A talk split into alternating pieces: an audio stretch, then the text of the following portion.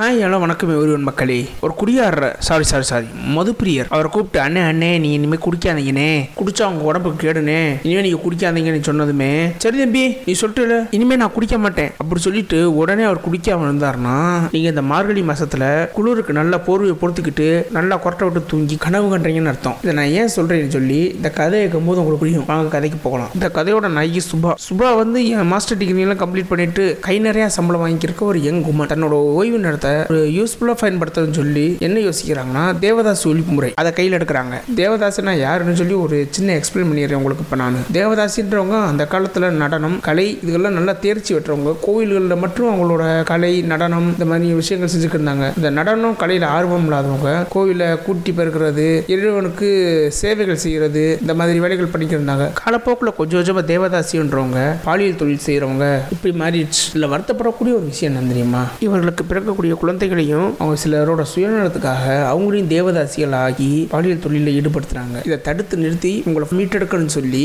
சுபா அவங்க வந்து முடிவெடுக்கிறாங்க. ஒரு நான் கவர்மெண்ட் ஆர்கனைசேஷன் மூலமாக அதுக்கு ஃபர்ஸ்ட் அவங்க சூஸ் பண்ண இடம் நார்த் கர்நாடகாவில் ஒரு மாவட்டம். அது தேவதாசிகள் அதிகம் புழங்கக்கூடிய ஒரு இடம். அங்கே நம்ம சும்மா அந்த ஊருக்கு போயிட்டாங்க. அந்த ஊருக்கு போனதுமே ஒரு மரத்துக்கு கீழே ஒரு பத்து பன்னெண்டு தேவதாசிகள் உட்கார்ந்தாங்க. அவங்ககிட்ட போய் நம்ம சுபா வணக்கங்கம்மா. உங்களுக்கு எய்ட்ஸ் என்னன்னு தெரியுமா? அதை பற்றின விழிப்புணர்வு ஏற்படுத்துறதுக்காகவும் உங்களுக்கு ஹெல்ப் பண்ணுறதுக்காகவும் நான் வந்திருக்கீங்கம்மா. ஒரு பிரச்சனைகள் என்ன சொன்னீங்கன்னா நோட் பண்ணிக்கிருவேன். இப்படி சொல்லிட்டு சுபா தன்னோட பேக்ல இருந்து ஒரு பேனாவையும் பேப்பரையும் எடுக்கிறாங்க. எடுத்ததை பார்த்ததுமே அங்க இருந்த தேவதாசிகள் ஏய் யாரு நீ? எங்களுக்கு ஹெல்ப் பண்ண நீ யாரு உனக்கு கேட்ட ஹெல்ப் பண்ணு சொல்லி போடா இல்லையாடி? அப்படியே வாக்குவாதம் முத்தி ஒரு வட்டத்துக்கு மேல அங்க இருந்து ஒரு தேவதாசி அவங்க செருப்பை கழட்டி சுபா மேல இணைஞ்சிட்டாங்க சுபாக்கு என்ன சொல்றேனே தெரியல. ரொம்ப கஷ்டமாயிருச்சு. ஒரு ரெண்டு வாரம் கழிச்சு கொஞ்சம் தைரியத்தை அதிகப்படுத்திக்கிட்டு மறுபடியும் அதே ஊருக்கு போறாங்க. அங்க ஜெகஜோதி அந்த ஊர்ல தக்காளி எரியும் திருவிழா நடந்துக்கிருக்கு அங்கே அங்க போய் சுபா மறுபடியும் அம்மா வணக்கங்கம்மா. இந்த மாதிரி நான் உங்களுக்கு ஹெல்ப் பண்ண வந்திருக்கேன். கவர்மெண்ட் உங்களுக்கு எய்ட்ஸ் அவேர்னஸ்க்காக எவ்வளோ அமௌண்ட் ஒதுக்குறாங்க தெரியுமா? ஏ யாரு நீ? இங்க ஒரு நல்ல ஹாஸ்பிட்டலே இல்ல. எங்களுக்கு உதவி பண்றதுக்கு நீ யாரு? நீ கவர்மெண்ட் ஏஜென்டா நீ என்ன எங்களை பத்தி எழுதி காசு சம்பாதிக்க வந்திருக்கியா? இப்படி ரொம்ப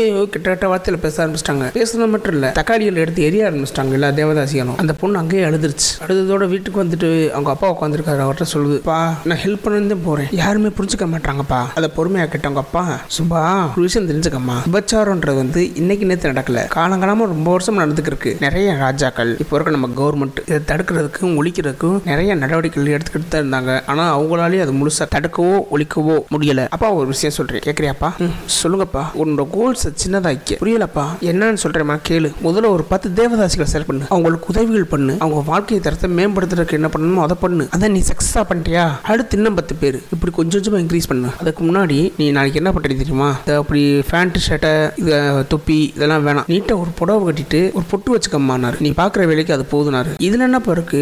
நான் பார்க்குற வேலைக்கு ட்ரெஸ்ஸுக்கு என்னப்பா சம்மந்தம்? இருக்குமா. சோசியல் சர்வீஸ்னு போயிட்டு வச்சுக்கவேன் மழை பார்க்கக்கூடாது. சின்னதா ஒரு இடம் ஒரு மரத்துக்கு கீழே காலியாக இருந்தாலும் அதில் உட்காந்துக்கிறணும் லோக்கலில் என்ன கிடைக்குதோ அதுதான் சாப்பிடணும். குறிப்பா அவங்களோட நீ கனெக்ட் ஆகணும். கனெக்ட் ஆகணும் அதான்ப்பா எப்படிப்பா?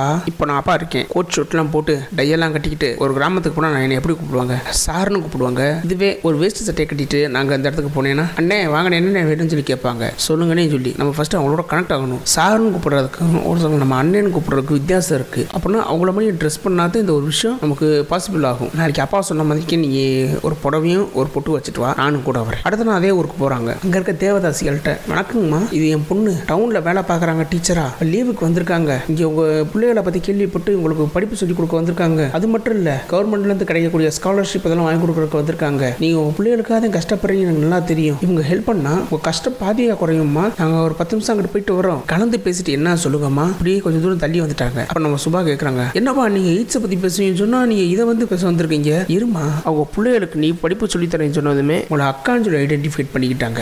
அவங்க குழந்தைகளுக்கு படிக்கிறதுக்கும் ஸ்காலர்ஷிப்புக்கு ஏற்பாடு பண்ணு. அடுத்து கொஞ்ச நாள்ல மாற்றத்தை பாரு. அப்படி சொல்லிட்டு அன்னைக்கு விட்டு போயிட்டாரு. சுபாவும் அவங்களோட குழந்தைகளுக்கு படிக்கிறதுக்கும் ஸ்காலர்ஷிப்புக்கு நிறைய ஏற்பாடு பண்ணி கொடுத்தாங்க. தேவதாஸ் கிட்டத்தட்ட அவங்கள நம்புறதுக்கு மூணு வருஷம் ஆச்சு. இந்த மூணு வருஷம் கழிச்சு ஒவ்வொரு தேவதாசியும் சுபாட்ட வந்து அவங்க கஷ்டங்களை சொல்ல ஆரம்பிச்சாங்க. ஒவ்வொருத்தவங்க அவங்க சின்ன வயசுல இருந்து பட்ட கஷ்டம் விருப்பம் இல்லாமல் உள்ள வந்தது. நான் கேட்க கேட்க நம்ம சுபாக்கு ரொம்ப சங்கடமாயிருச்சு. இவங்களுக்கு நம்ம பண்ண உதவி மட்டும் பண்ணால் பத்தாது. வேற ஏதாச்சும் பண்ணணும். இவங்க வாழ்க்கை தரத்தை அடுத்த ஸ்டேஜுக்கு கொண்டு போகணும். இப்படி நினைச்சு நம்ம சுபா உருவாக்குனதான் தேவதாசிகளுக்கான ஒரு தனியான ஆர்கனைசேஷனாக உருவாக்குனாங்க. வித் கவர்மெண்ட் அப்ரூவோட இந்த ஆர்கனைசேஷன் மூலமா தேவதாசிகள் மட்டும் இல்லை நிறைய பெண்கள் பாதிக்கப்பட்ட பெண்களை மீட்டெடுத்தாங்க. மீட்டெடுத்து அவங்க வாழ்க்கை தரத்தை உயர்த்துறதுக்கு நிறைய ஹெல்ப் பண்ணாங்க. நல்லது செஞ்சால் எதிர்ப்பு வரத்தான செய்யும். சுபாக்கும் நிறைய ஃபோன் கால் மெசேஜ் லெட்டர் மூலமாக எதிர்ப்பு வந்துக்கிட்டு தான் இருந்துச்சு. ஆயிடுச்சு இனிமே பாலியல் தொழில் நம்ம செய்ய வேணாம். மற்ற பொண்ணுங்க மாதிரி. நாமளும் நமக்கான ஒரு லைஃப் வாழணும்னு சொல்லி தேவதாசி பாலியல் தொழில் செய்கிற பெண்கள் வந்து ஒரு மூணு பேர் வெளியேறி வந்துட்டாங்க. அவங்க மேலே லோக்கல் ரவுடிஸ் ஆசிட் அடித்தாங்க அவங்களுக்கான மருத்துவ செலவு ஃபுல்லாமே நம்ம